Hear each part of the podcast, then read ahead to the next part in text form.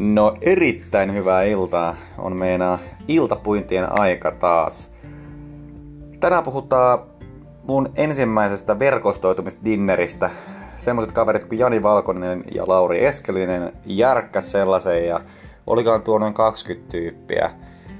Pääsin sinne oikeastaan Leo Sävelen kautta, että mä olin vähän niin se viimeisin tyyppi, joka sinne pystyi päästä. Ja tota, ihan loistava setti. Jälkeenpäin sanoin, sanoinkin noille, että, että tuntui kuin olisi ollut kavereitten kanssa syömässä. Et oli niin jotenkin hyvä meininki ja mähän tunsin entuudestaan vain yhden henkilön tai on siis nähnyt.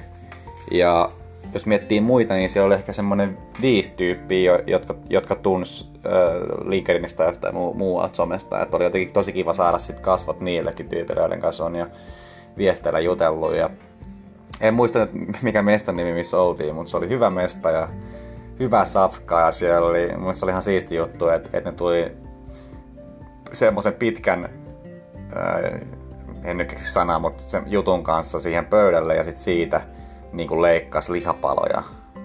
Et, et, tota, tuli heti mieleen se, tyy, se kokki, joka ripottelee sitä suolaa oman käsivartta var, pitkin, tai mitä se ripotteleekaan, niin, niin kuin pihvien päälle, niin tuli mieleen semmonen, että vähän niin kuin ehkä yrittää tehdä tuommoista omaa trademarkia, minkä takia jengi saattaisi halua niin tulla sinne ihan, ihan senkin asian takia.